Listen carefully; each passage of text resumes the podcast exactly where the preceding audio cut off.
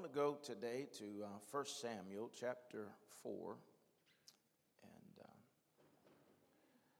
look there this morning for a few moments.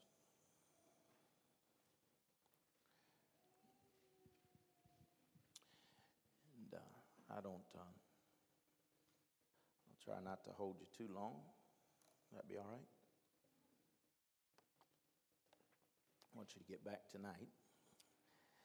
And, uh, but I want to keep you long enough for them to get the road salted.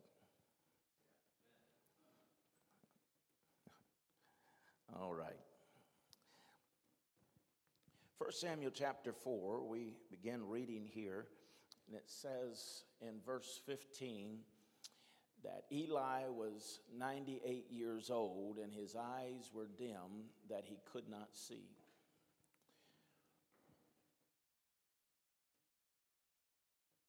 Then the man said to Eli, I am he who came from the battle and fled today from the battle line. And he said, What happened, my son?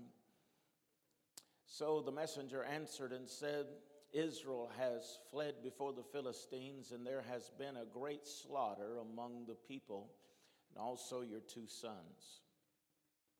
Hophni and Phinehas are dead, and the ark of God has been captured.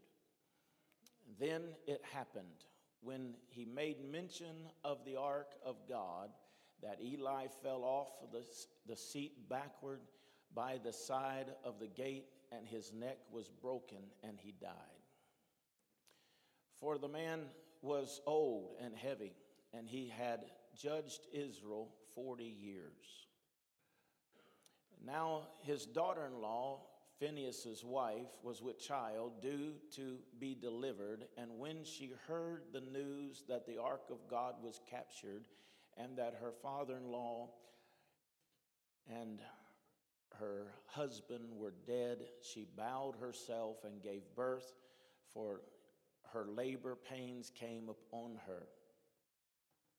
And about the time of her death, the woman who stood by her said to her, Do not fear for you have borne a son. But she did not answer, nor did she regard it.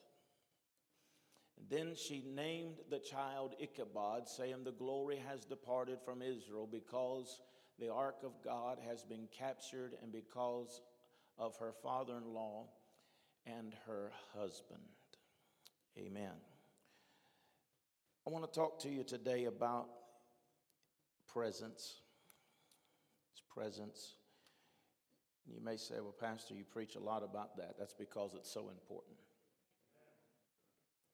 We had a powerful service at prayer time this past Wednesday night. God met with us in a special way, began to speak to us prophetically about some things that are taking place not only uh, individually but corporately. And so it was an exciting time. And one of the things he spoke to us about is about the importance of his presence.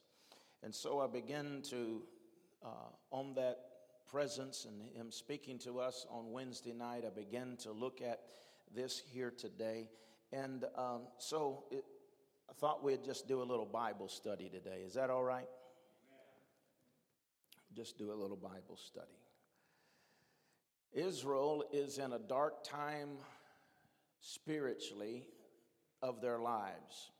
Eli, the high priest, is 80 or 98 years old and he is blind. I don't think that he's just talking to us uh, about his physical, but I believe he is speaking to us another dimension or another level that spiritually he is no longer has vision. He no longer has perception. He is no longer the visionary or seeing what God is wanting to do. He's, he's 98 years old. His two sons, Hophni and Phineas, are not fit to be spiritual leaders. They're, they're living wicked, sinful lives, not just privately, but publicly. The ark of God, which represents his presence, was no longer respected, it was no longer revered, it was no longer held in high regard. It was just became uh, to the uh, children of Israel, the ark, which was a representation, it was not the presence of God, but a representation of the presence of God, right? But it became a, a, a, a uh, rabbit's foot, it became a lucky charm, it became uh, good luck that would ward off the evil and, and cause them to win battles. That's what the ark came, became to Israel. There was no longer no honor or respect or revere for the presence of God. It was just something that caused them to have good luck in times of battle. In chapter 4, Israel had gone into battle with fear filled Philistine army. The army of the enemy had fear in their hearts because they had already heard about the God of Israel, right? They had already heard how that they destroyed all of their enemies, and now they engage in this battle with the Philistine army. And, and the Philistines overtake Israel and took the ark of God. And the Bible says that Hophni and Phinehas were among those who were dead. The messenger now comes and tells Eli, this 98 year old man who is blind, and the scripture says he is overweight. And when he tells him that his sons are dead, the Bible does not say anything or give any record or account of an expression in which Eli was to give. It seems as though that somehow or another that he wasn't moved too much by his, his, his the news that his sons had died in battle. But it does indicate and makes it significantly uh, clear that when they tell Eli the enemy has taken the ark of God, it is when he falls backward and he dies. Anytime that leadership falls backward, it always affects those who are following. The enemy wants to make sure that when you fall, that you always fall back and don't fall forward. And so, if he can get the, the leadership to fall backward, then it will cause everyone who is following them to become in chaos. And this is where Israel was at. They were in a place of chaos, they were in a place of turmoil because they had already been uh, this time without the presence of God, just Him being a lucky charm or being a representation of His presence. And now we see that, that the, the one that is leading them, even though that he is old and he is blind and he can no longer carry out the duties of a priest, he is the one who is leading them and he is now dead. Not only is he dead, but the next generation that is supposed to become the priest, right? Even though they were not spiritually leaders and fit for to be spiritual leaders, they were to be the next generation of leaders. Now they find that they are dead as well. Hophni and Phineas are gone. And the spiritual leader that has lost his vision and cannot lead any longer. Now he is dead, but the future leadership, spiritual leadership, is now dead.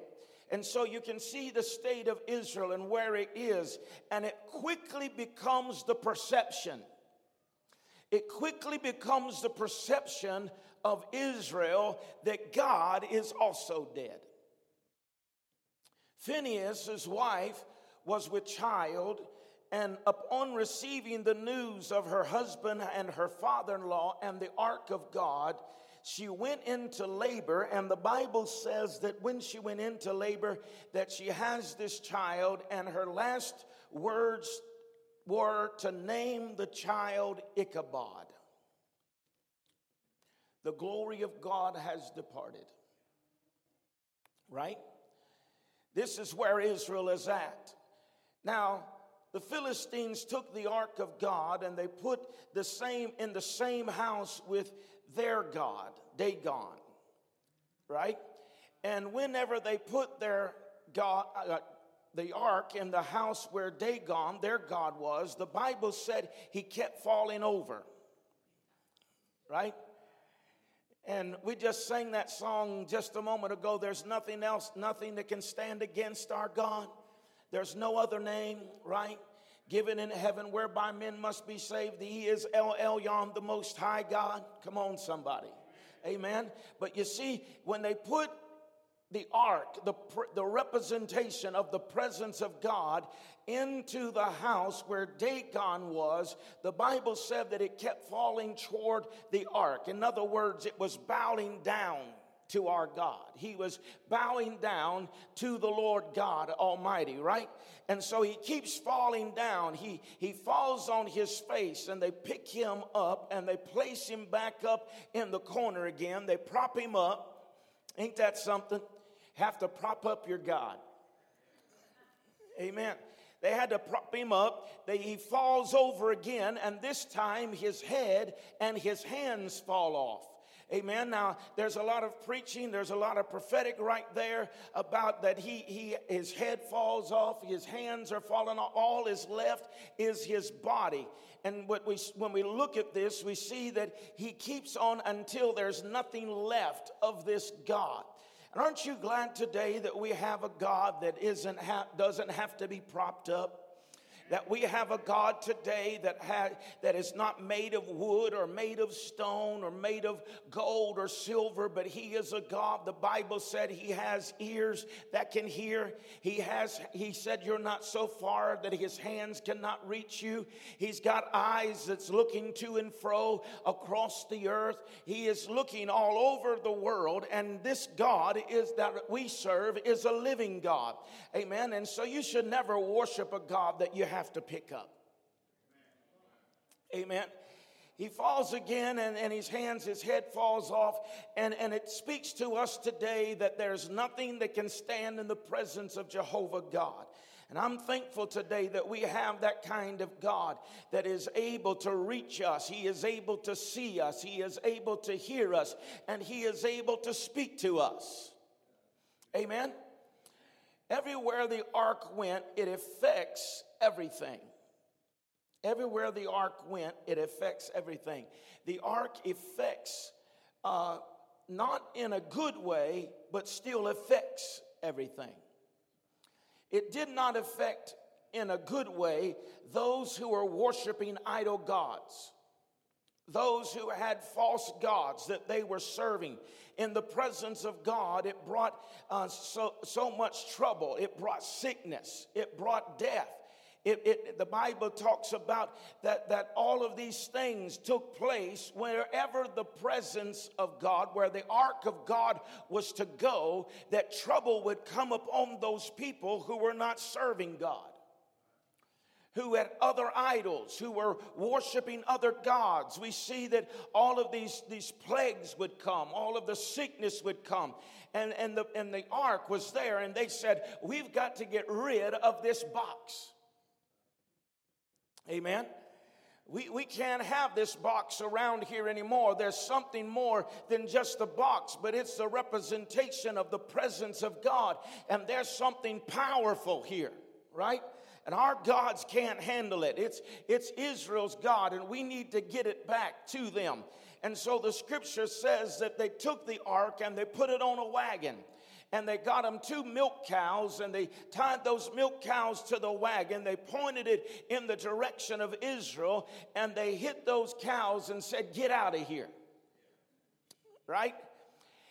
And, and we see that this is a way that they handled the presence of God, the ark of God. But yet David tries this and he lost his best friend.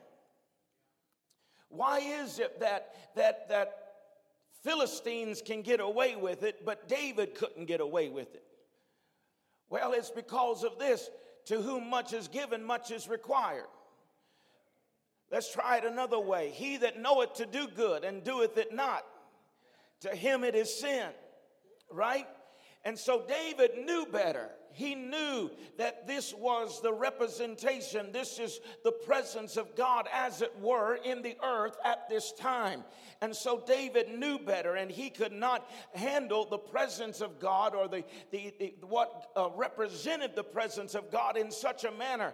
And so he had to honor and respect it. Last week I said that in the desert, the enemy will try to get you to treat something common as if it were precious. But I want to say to you today that in good times, the enemy will try to get you to treat something that is precious and special as though it were common. And that's what the enemy did to them. Here, the ark, the representation of the presence of God in the earth at this time was the ark of God, and they took it and made it common. They made it something that was not special. They did not honor, revere, or respect. Can I tell you today, anything you honor will not be a blessing to you. Anything you do not honor will not be a blessing to you. Anything that you disrespect will not be a blessing to you. Amen. It's, it's like this. Some people say they, they uh, you know, the healing ministry. And people say, well, that's, that's a bunch of baloney and make jokes and make fun of, of minis- healing ministries. Well, you don't have to ever worry about getting healed because it ain't going to come to you. Amen if you make if you uh, disregard you disrespect but what you honor brings a blessing to you. Amen. What you honor brings a blessing to you. And so uh, I, that's what i found out a long time ago. And, and whenever i first started ministering this is just a side note won't cost you nothing extra. All right? But whenever i started preaching, uh, the first thing that I told the Lord whenever I accepted the call to ministry, like I had a choice, is that I said, I, I, uh, I'm not going overseas. I'm not doing that. But how many know God don't tell you the whole picture? And so some years later, he put in my heart to go into missions. And so what I did is I understand this principle of honor and respect. And so uh, that is whenever uh, I con- got in contact with the good friend of mine, and, and you know him in this house of Pastor Jonathan Morgan. And so the first time that I went, he was in missions, he was doing that, and I went and I served him. I did everything that I could to be able to be a blessing to him and to serve him. And as a result of being a blessing and ministering to that gift, God began to open doors for us. Amen. Praise God. And so, what you honor will be drawn to you, what you dishonor will move from you. And the children of Israel did not honor the presence of God and so, therefore, it, it, it, it was moved from them. Right?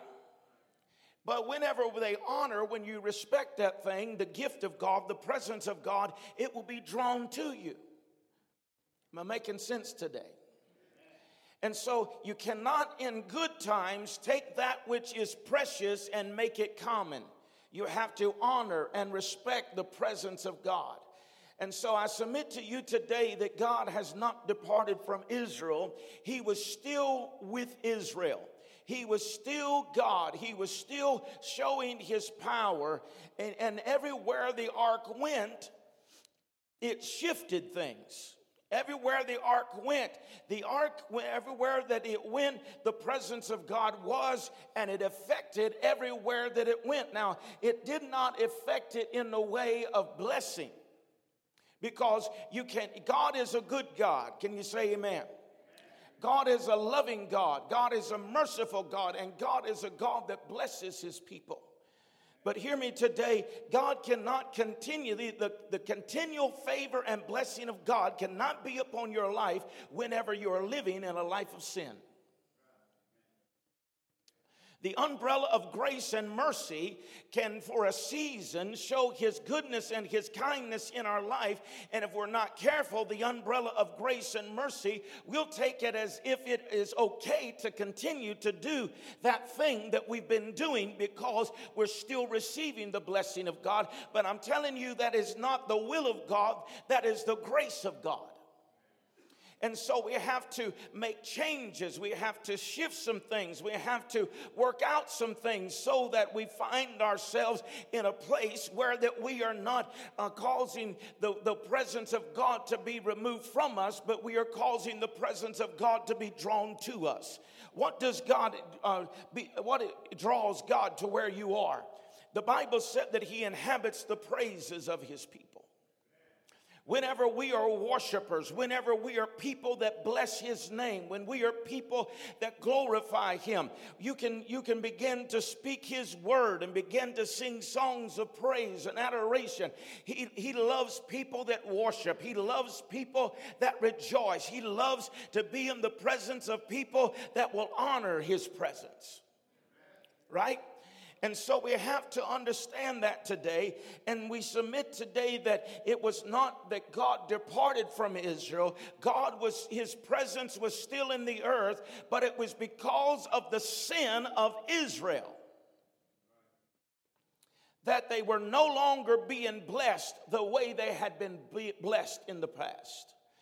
They were no longer able to rejoice like they had rejoiced over their enemies because of the fact that they were no longer honoring the God who gave them victory over their enemies. Amen. The problem that Israel had uh, then is much like the problem we have today. And that is that we have to submit ourselves before the mighty hand of God. We have to humble ourselves before the hand of God. We are doing uh, something in this uh, season that, that has been unprecedented in the American church. And that is that we want to live the way we want to live, but we want the blessing of God and it just does not work. I said it doesn't work. We have to submit ourselves to a lifestyle of His presence.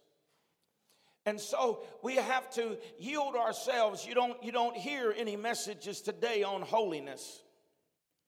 You don't hear no messages today on living right. You don't hear any messages today on sin because all of that offends people. How about that? Amen? Now, I don't care what kind of gospel. Paul said, if, if even an angel come to you and preach any other gospel than this, let him be accursed. I don't care how you want to read this scripture. If it doesn't offend you, then you ain't reading it right. Amen. And it don't even matter how long you've been saved or if you're not saved at all. If you read this book, it will bring offense to you. Why? Because for a man to be saved, for a man, woman, boy, or girl to be saved, doesn't matter their gender, but if, for a person to be saved, there must be a conflict in the soul. The soul of man, there must be a conflict. There must be a war that takes place where that it is the, the will of God versus the will of man.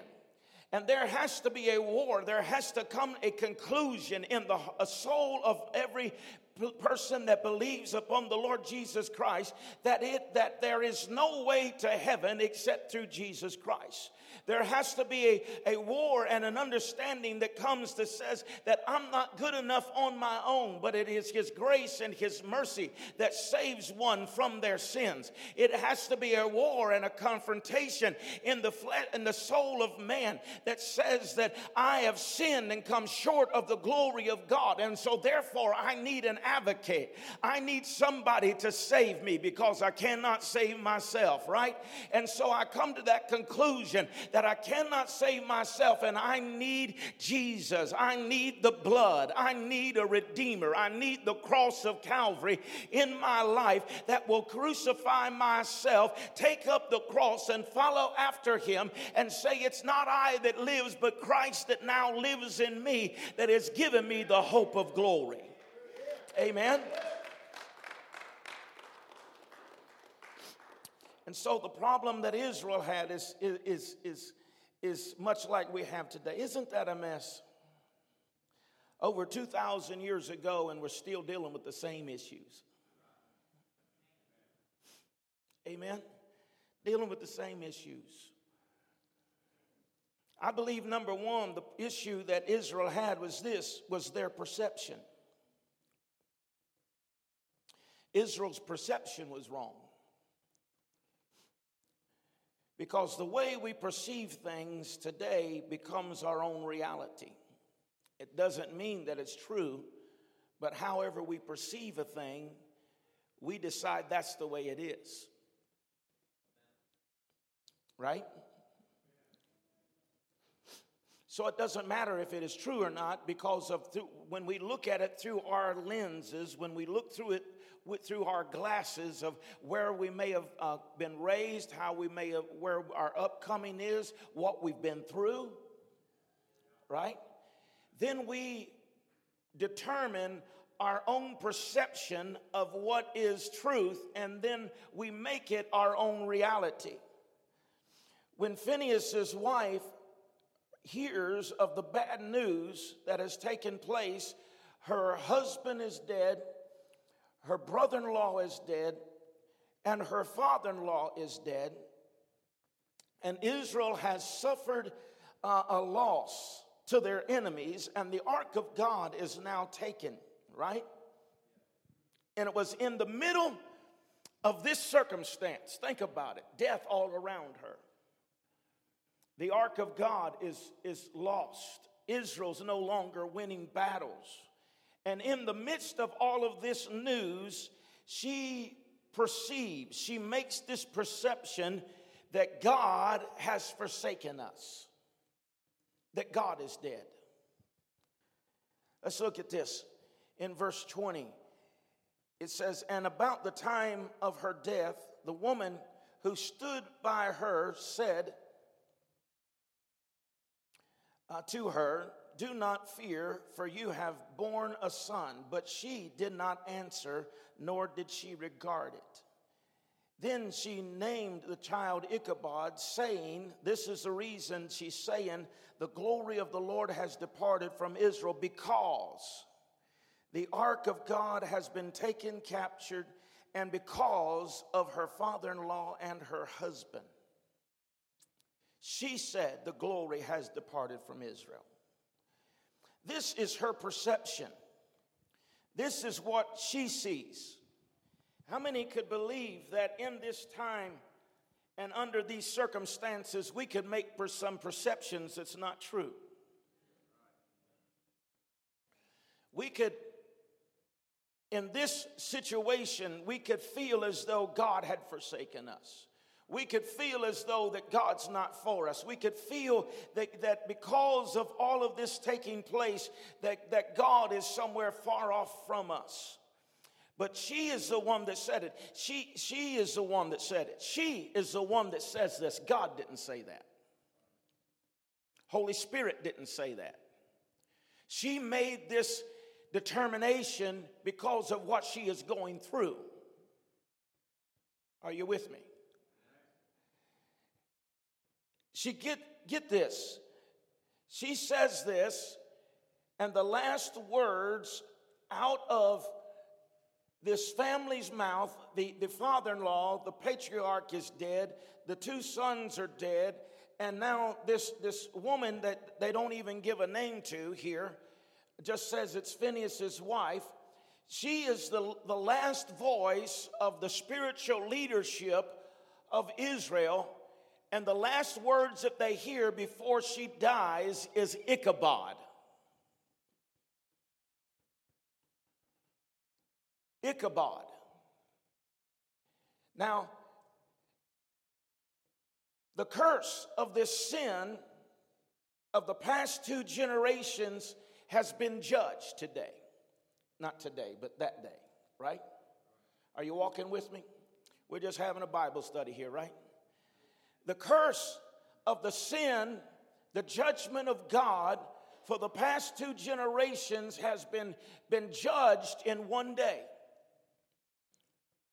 Eli dies, the previous generation, Hophni and Phineas, the present generation, full of sin and iniquity, has died.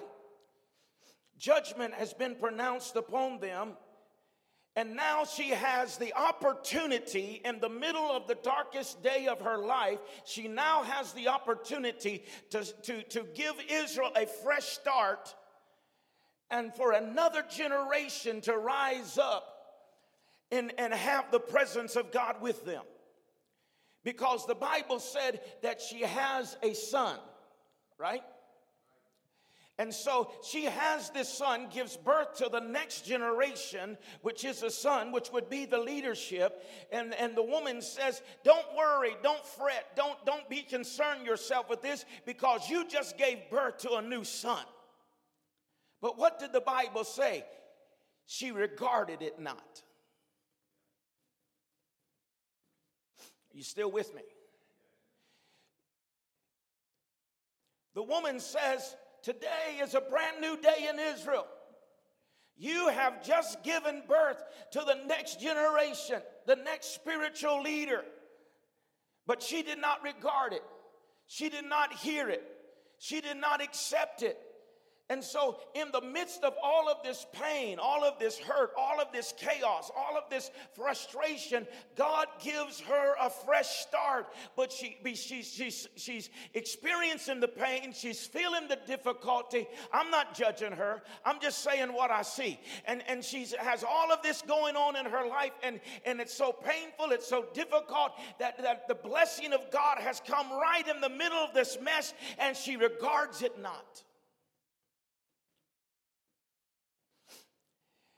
And because of her perception, she misses her miracle moment to change the whole nation.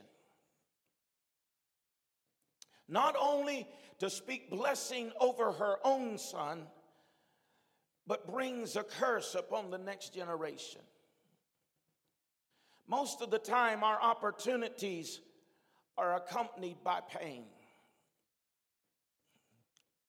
Most of the time, our opportunities are accompanied by trouble and difficulty. And if we're not careful, our perception will cause us to miss the moment. We'll miss that the presence of God is with us. We will miss the presence of God is among us. In verse 21, she said, does not say God said, Holy Spirit said, but she said. And like much of the new, like much like the New Testament, you remember when the woman with had the issue of blood?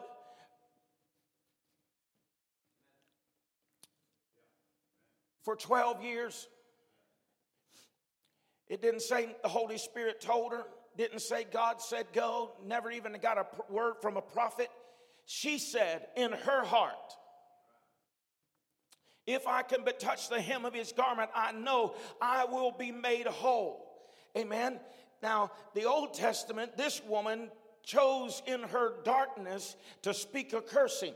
How many know there's life and death in the power of the tongue? And so we choose life instead of death. We speak life into the situation, but but this woman allowed her situation and her perception became it is a dark day and it's not going to get better. God has left us, right? But the woman in the New Testament, she goes and says that I, uh, she spent all of her money and she grows worse instead of better. And she says in her heart, in this dark time of her life, if I can just touch the hem of Jesus' garment, my life will be different forever. Right? And she set a precedence that when you read the New Testament, you'll find that she's the first one that did that. But later on, you'll find different times in the scripture where that people would just reach out and touch him, and as many as touched him were made whole. Amen she set everything that started a new course. She, she started something fresh and new that had never been done before. But because she set it in her heart, she changed the way things were. And I want to say today that Israel is without the priest. He is without the next generation of priests. A death is all around. Amen. And the last words that Israel hears from this family that is representing the voice of God in the earth is Ichabod. And every time they mention his name, for generations, every time they would speak and they would mention uh, Ichabod, it would remind Israel that God has left you. Every birthday party, when they said Ichabod, it would tell them that God has forsaken you. Every time they would mention his name around Israel and speak to him at the well, it would remind Israel, God has forsaken you. And this became the perception of all of Israel It came out of the pain of one woman, but now it becomes the perception of a whole nation. Amen. God has left you. And for 20 years, they lived under this curse. For 20 years, they lived under this false perception. How do you know it is false, Pastor? Because the presence of God, wherever it went, it still had power. Wherever it went, it was still defeating their enemies. Wherever it went, it was still affecting everything that it went to. And so it was not the presence of God had departed, it had just not been operation in them because of their sin. And for 20 years, they lived under a curse and they created a false perception that God never left Israel. The ark was gone, but God was not gone. Are you with me today? The ark was gone, but God wasn't gone. Much like Joseph, when Joseph had that coat of many colors, right? He was sporting that coat. He wore it all the time.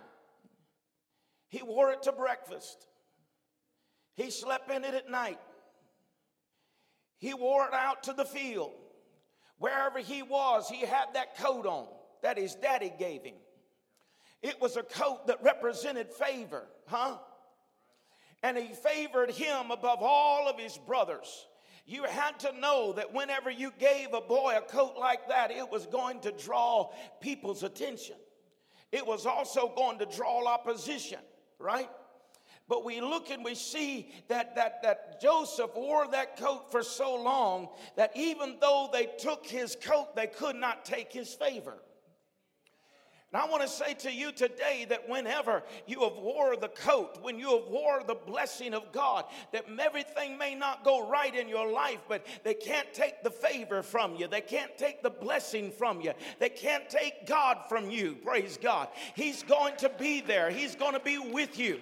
And when he, they took him and they put him in a pit, but favor brought him out. They took him to Potiphar's house, and, and what happened? You know, he came second command. They put him in the prison and like cream, he kept rising to the top, and the favor of God would bring him out of the prison. The enemy wants you to believe that God has forsaken this nation and he's against us and not for us, but the devil is a liar. We, like Israel, cannot be blessed by God as long as we continue in our sin and desire to serve other gods. But this one thing I know God has not left us, He has not forsaken us us. He is still, in fact, with us. He still is powerful today as He's ever been. He's the same yesterday, today, and forever. He is waiting for us to align ourselves again with His presence to cleanse our hearts, cleanse our minds, cleanse our lives so that His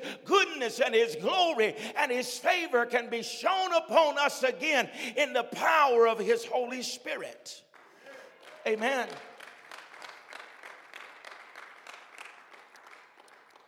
Because we like Israel, we have we have continued to have our own idols.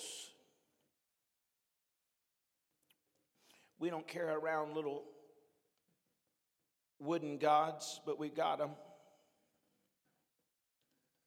Amen. Anything that you give the most of your time to is your God.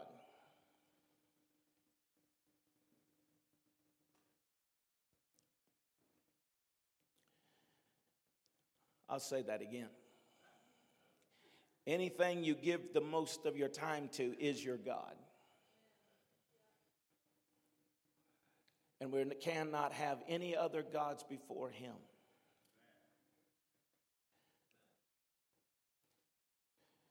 We're a people that say we want His presence. We're a people that say we want to see miracles. We're a people that say we want to see the gifts of the Spirit and the power of God in the earth, in America but yet we're a people that don't put Him first. I said we. Amen. We have made Him common. And we can, uh, we're just having a Bible study, right? We can lamb blast the wicked, vile sinners and say, look how bad they are. They don't honor God, they disrespect God. But what about you and I that come up in the house of God in the presence of God's here and we don't even offer Him a hand? We don't even give Him a praise. I submit to you today, and, and I'm challenging you because Holy Spirit's challenged me, but I'm submitting to you today the second is worse than the first because we're people of His presence. We are serving Him. And when we do not honor Him, it's more disrespectful than the wicked that do not honor Him. Amen. So, how can we ever expect for there to be a deluge an ongoing supernatural release of the Spirit of God upon our lives, upon the church, upon the body, if we do not even recognize the scent of His presence. You first have to begin with honoring His presence in a small way. Huh?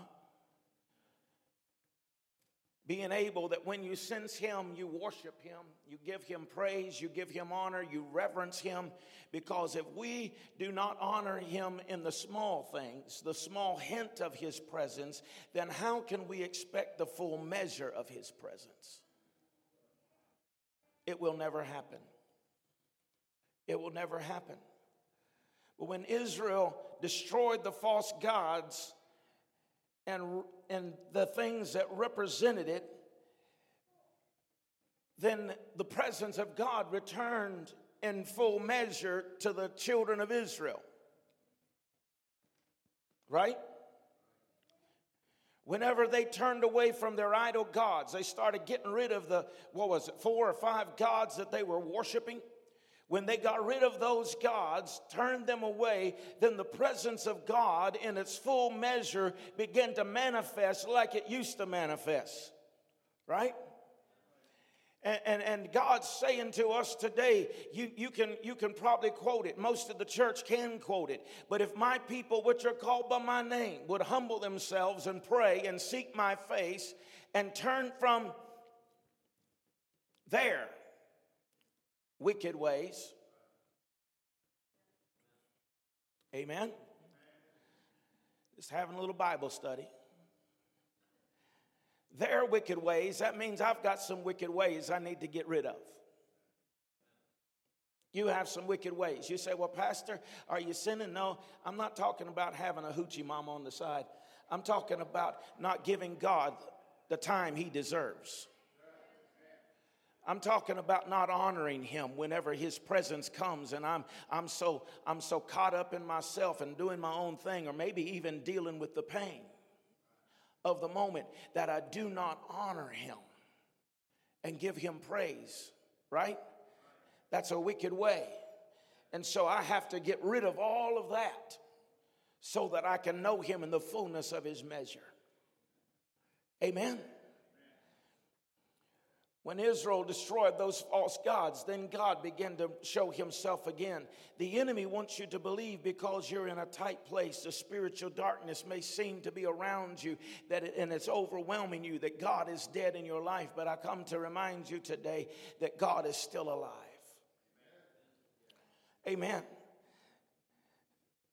You cannot listen to the past voices you cannot listen to the crowd. You cannot get caught up in the confusion. You, you don't believe the message of Ichabod.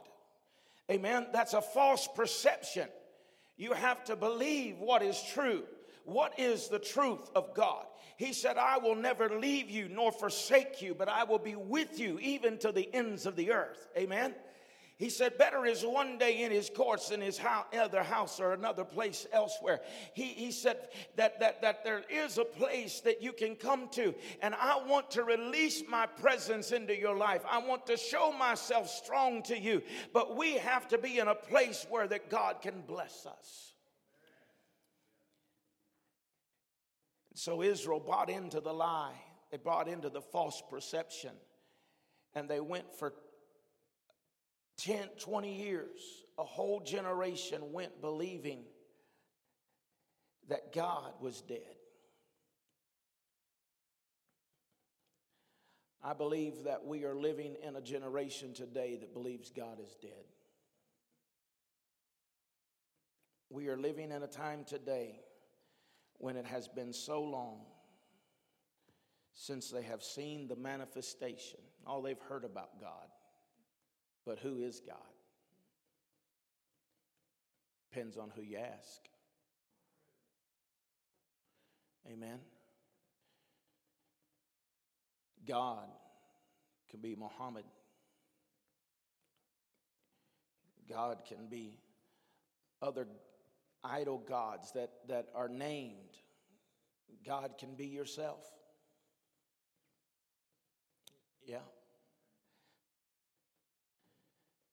You have everything you need within you. You need nobody else.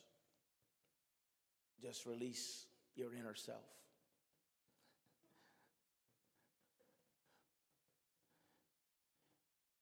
There, who, who is God? Till you ask. But I'm here today to tell you that America is in this dark place. They're in this place that they have believed Ichabod is true. Huh? But I'm believing that, that the presence of God, the reality of God, will dispel the lie of the enemy. And in this generation, this generation will see the miraculous again. Amen. You know, I'm, I'm amazed that, and again, I'm not, I understand that I've been blessed and I've seen some things, but I'm amazed that people that are even in the church today that have never seen the miraculous. And that's not putting people down. I'm, I'm just saying, I'm amazed at that. It doesn't mean that, that um,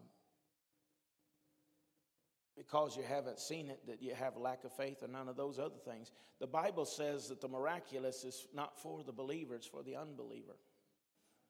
Because we've already believed.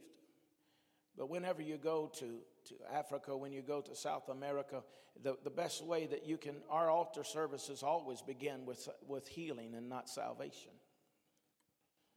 Because whenever they know somebody in the village that has been crippled all their life and God heals them, you got their attention. Whenever you have somebody who is deaf and cannot hear, and instantly they, they, they're healed. Whenever you've got a little girl, uh, 12 year, was 12 years old, they brought carrying her into the crusade. Amen. And three days later, she was out playing soccer. She was invalid, couldn't do nothing, couldn't move her hands, couldn't move her feet. And three days later, she's out playing soccer with the other kids. You got their attention.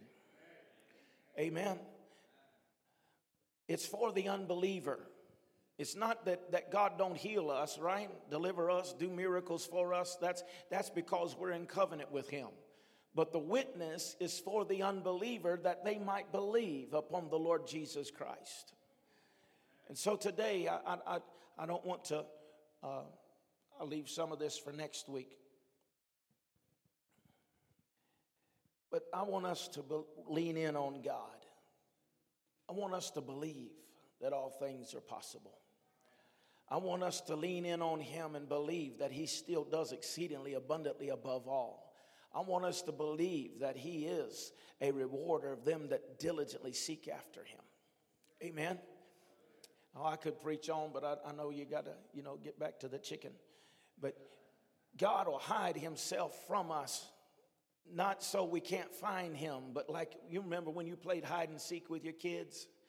And you'd hide behind the couch and you'd stick your leave your foot sticking out so they could find you?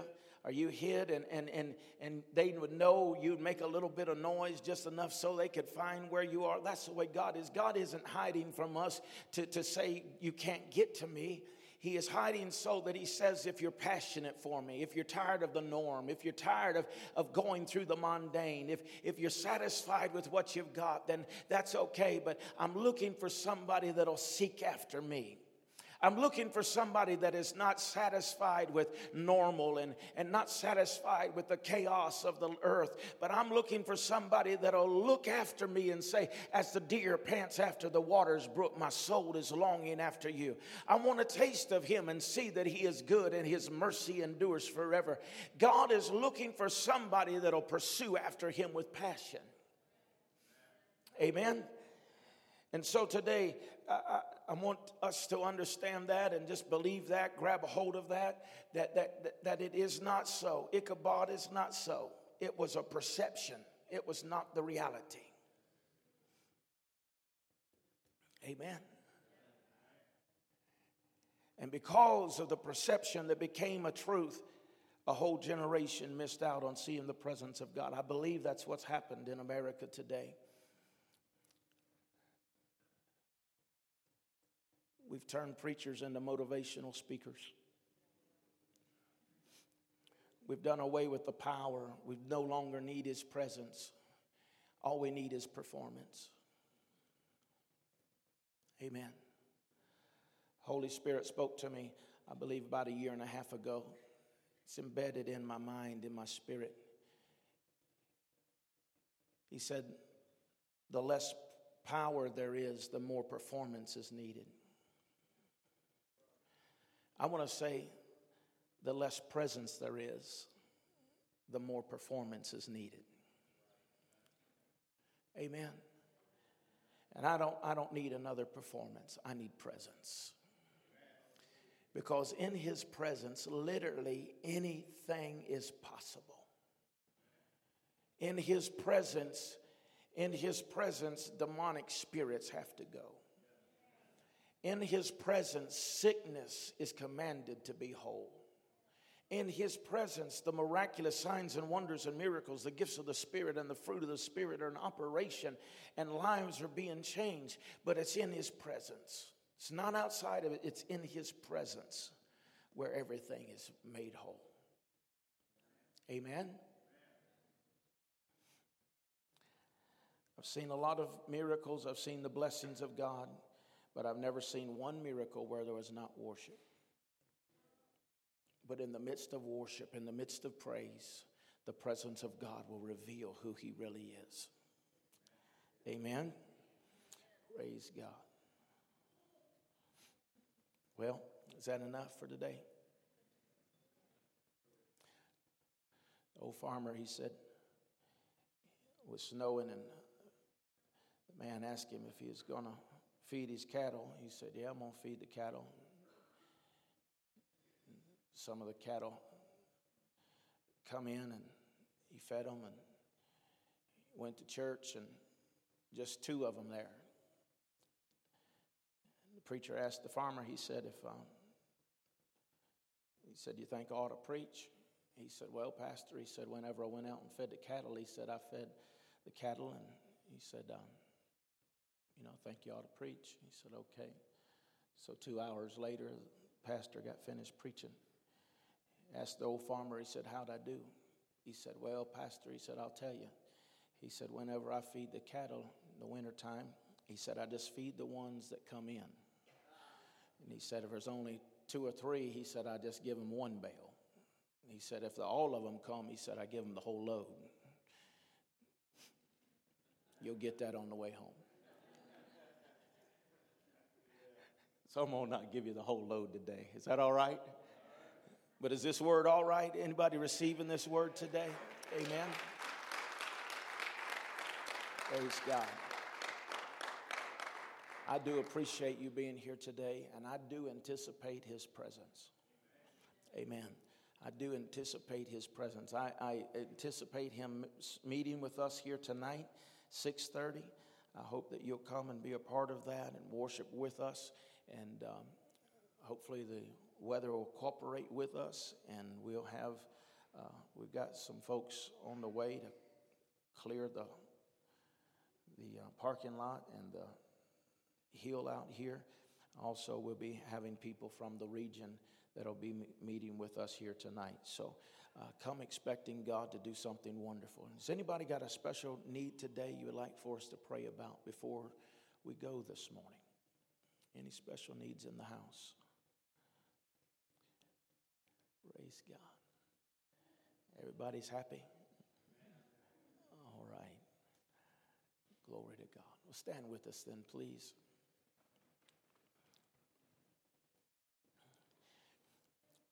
Pastor Greg, would you come this morning?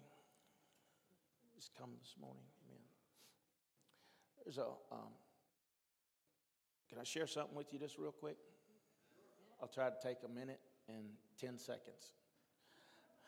All right. Some of the things that is exciting, and uh, God is already opening doors uh, this year. Um, one of the things that, that uh, I'm excited about. Number one, we're going back to Africa, and uh, we are going to be drilling two wells there. We've already have that money raised, and uh, people that have contributed and give. And uh, the one well that we have already drilled, uh, there's 2,400 people every day getting water from that well. Amen.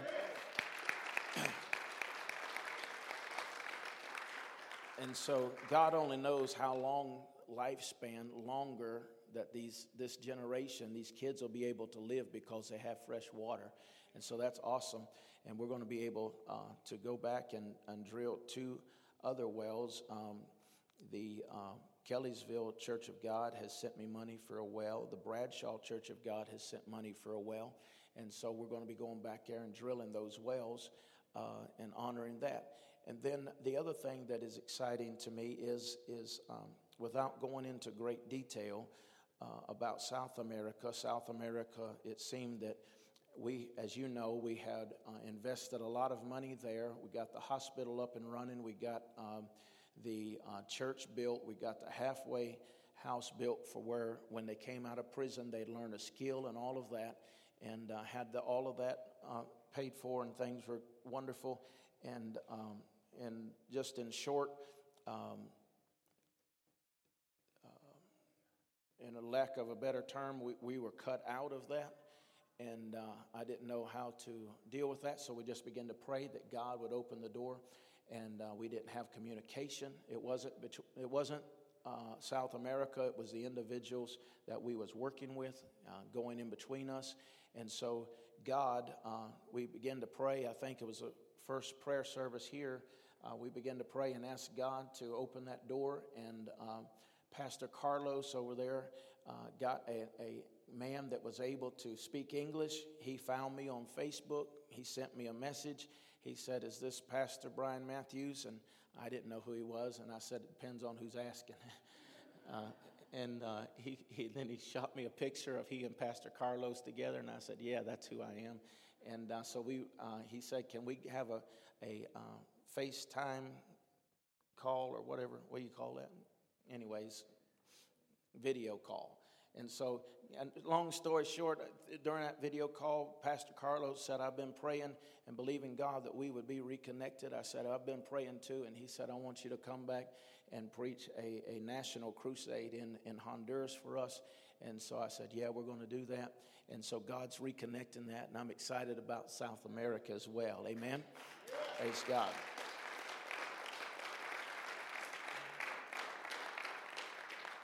And I don't tell you that to throw stones at nobody. I'm just telling you that it's the best I can say it and explain it to you. And I'm just thankful that God's reopened that door, reconnected us with that ministry. And then I bring Pastor Greg up here today because uh, we've uh, had some more exciting news that we are able now to uh, house some uh, students, residents uh, at uh, Nitro. And so God has opened that. And so we were thankful for that. Amen. Praise God. Right. So the Lord is blessing us in Jerusalem, Judea, Samaria, and to the ends of the earth. Amen. That's our four platforms. We're still standing on them, and God is faithful. And so, Pastor Greg, I want you just to bless the people today, pray over us, and uh, just dismiss us today. Okay. Wow. Father, we love you. We're grateful for your presence. Father, let, never let us take for granted your presence. But Father, ever draw us to your presence. May our hunger increase and intensify as the moments, seconds, hours, days, and weeks, and months, and years go by, though you tarry. Father, draw us unto you, God. May we seek you diligently, Father. And Father, I thank you for this house, Lord, and I just pray your blessings today upon this church today, Father. I thank you for the things I sense, God, the moving of your presence and your spirit that's moving in this place, God. I thank you, Father, for the generations that are being touched in this house today, God, by the power of your presence. God, ever draw us unto you, Father, and we thank you, Lord, for your blessings. I thank you, Father, for the leader of this house, God, Pastor Brian and his family, Lord Jesus. I thank you, God, for where we're going and what we're doing, God, that you're drawing us to you, God, but you're pulling us and you're moving us out, to, God, to go to the generations of this earth, Father. And today I just speak your blessings over this congregation. Be with us, Father. Bring us back tonight, God, ready to receive from you, Lord Jesus. Yes. Again, a hungering for your presence, God, that ever draws us to you. Yes, and I thank you today, Father, in Jesus' mighty name. Jesus. Amen. Amen. Amen. Praise God. God bless you. Be safe. Hope to see you tonight at 630.